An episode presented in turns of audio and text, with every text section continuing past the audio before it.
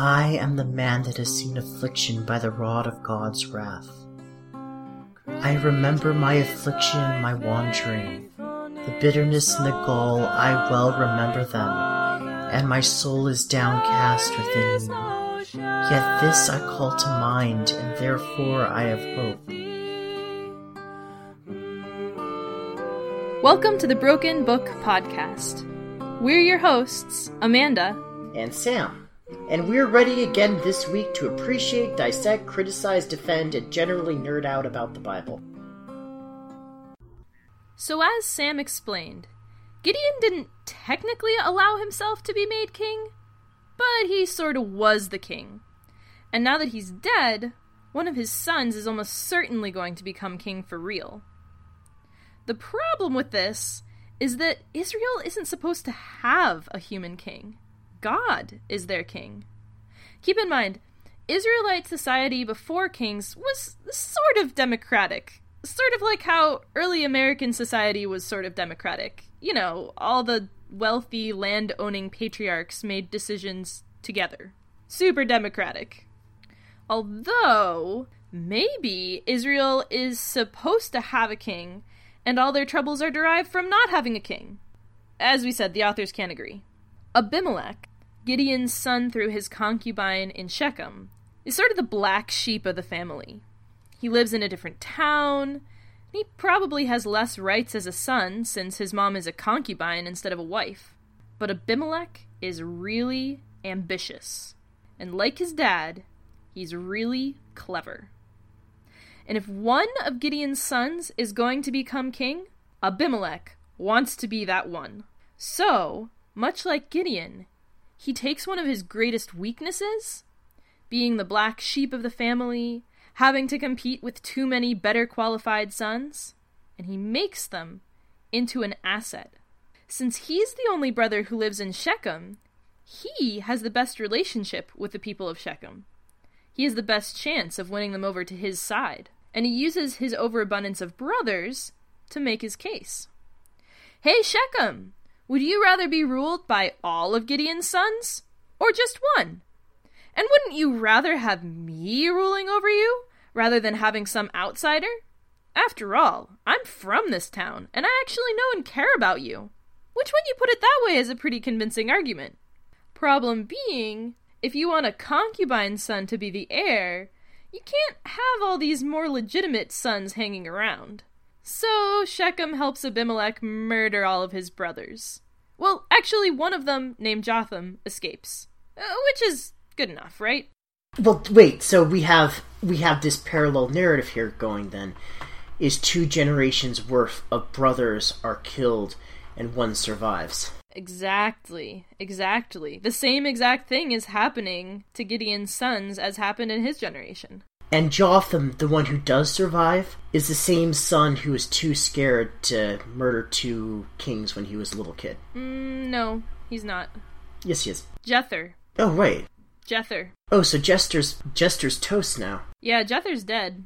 Yeah, I was really I when I was reading that part, I was like really hoping that it was going to be Jotham so that we could have more, you know, more of the character we could have more character development there, but no, it just it's a throwaway character. He's the the son who doesn't who's too afraid to to draw his sword just gets killed sort of meaninglessly. Darn, that would have been that would have been such that would have been such a good origin story. I know. I know, right? It would have been an awesome origin story. Old Testament, you've got it wrong. Totally should have been Jotham. Actually, no, I wish it had been Abimelech. Ooh, that would have been cool too. That would have been so cool. Ugh. Seriously, we need to give God writing tips. I know. They didn't edit it quite enough. So we skip ahead to Abimelech's coronation ceremony. It's almost over, and then they get to that really awkward part in the ceremony. You know, the part that goes, if anyone can show just cause why this man cannot lawfully be crowned king of Israel, let them speak now or forever hold their peace. Wait. So so coronations were a lot like weddings. Uh I I might be dramatizing this a little bit. So so everyone awkwardly stands in silence for a few moments and like starts to breathe a sigh of relief that no one's going to do this thing and then Jotham stands up. Jotham, that pesky brother who survived. And he tells this really fascinating story. One day, the trees went out to anoint a king for themselves. They said to the olive tree, Be our king. But the olive tree answered, Should I give up my oil, by which both gods and humans are honored, to hold sway over the trees? Next, the trees said to the fig tree, Come and be our king. But the fig tree replied, Should I give up my fruit, so good and sweet, to hold sway over the trees? Then the trees said to the vine, Come and be our king. But the vine answered, Should I give up my wine, which cheers both gods and humans, to hold sway over the trees? Finally, all the trees said to the thorn bush, Come and be our king. The thorn bush said to the trees, If you really want to anoint me king over you, come and take refuge in my shade. But if not, then let fire come out of the thorn bush and consume the cedars of Lebanon. What? Yeah, eh, the ending is a little weird there. I don't think modern politics have nearly enough anthropomorphized tree language. I know, right? So essentially, the the point of the story is that anyone who's actually like productive in society, anyone who's actually like a good person, would be too busy to be king. And anyone who's willing to be king, like Abimelech, is not going to be a good king. Thorn bushes don't produce anything useful, and worse, they're the most likely to catch on fire, and that fire can spread to all the trees that the thorn bush is king of. So Jotham says, Listen, Shechem, my father helped you by saving you from the Midianites, and you turned around and killed nearly all of his sons so that you could make the worst one, the power hungry one, your king. Don't you know that kings are violent and self obsessed and start a bunch of stupid wars? I wish you all joy of each other. And he curses Shechem. He curses them to face the natural consequences of crowning a power hungry king. You know, I, actu- I think I think Jotham's making a very good point here.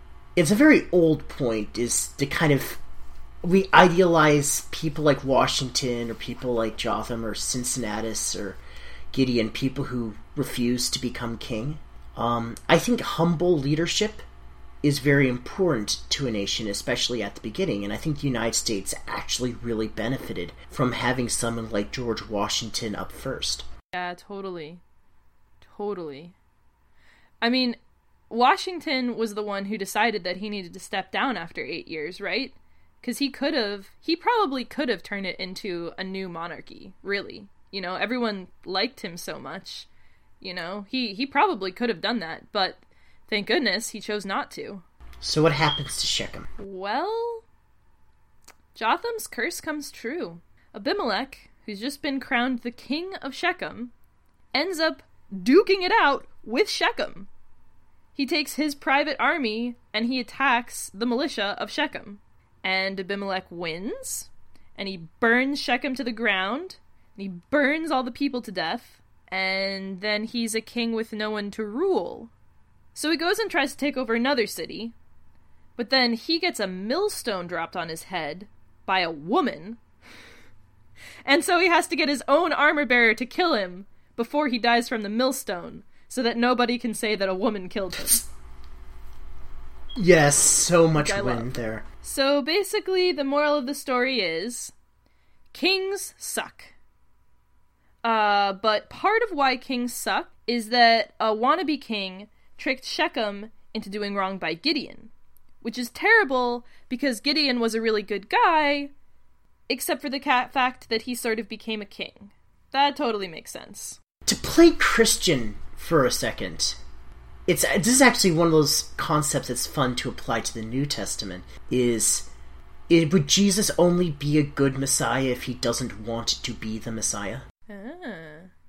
Yeah, this is getting very Jesus-y because there's you know there's all those parts where the people want to take Jesus and try and make him king, and he's like, no, no, no, no, you have no idea what I'm doing here. But it's weird because Jesus actually is king. Right. You know something? I feel like I feel like the way that God rules over the Israelites is a little bit more like the way that Abimelech is the king of Shechem. And Jesus is sort of this like Jotham Gideon figure that does like a much better job of being king by totally redefining what it means to be king. The person in charge isn't in charge for their own benefit. They're just supposed to be supporting and caring for and serving all the people that they're in charge of. Makes you kind of wonder how much Jesus actually wanted to be the Messiah, just in his own hmm. private time. We know he didn't want to be crucified. So he's willing to question his fate. Is there. Oh, that's a really interesting question. Is there a corner of Jesus who just wished he had stayed a carpenter? Hmm. Because the whole Jesus does become like a thorn bush and burns everyone up. It happens in the book of Revelation. yeah, something like that.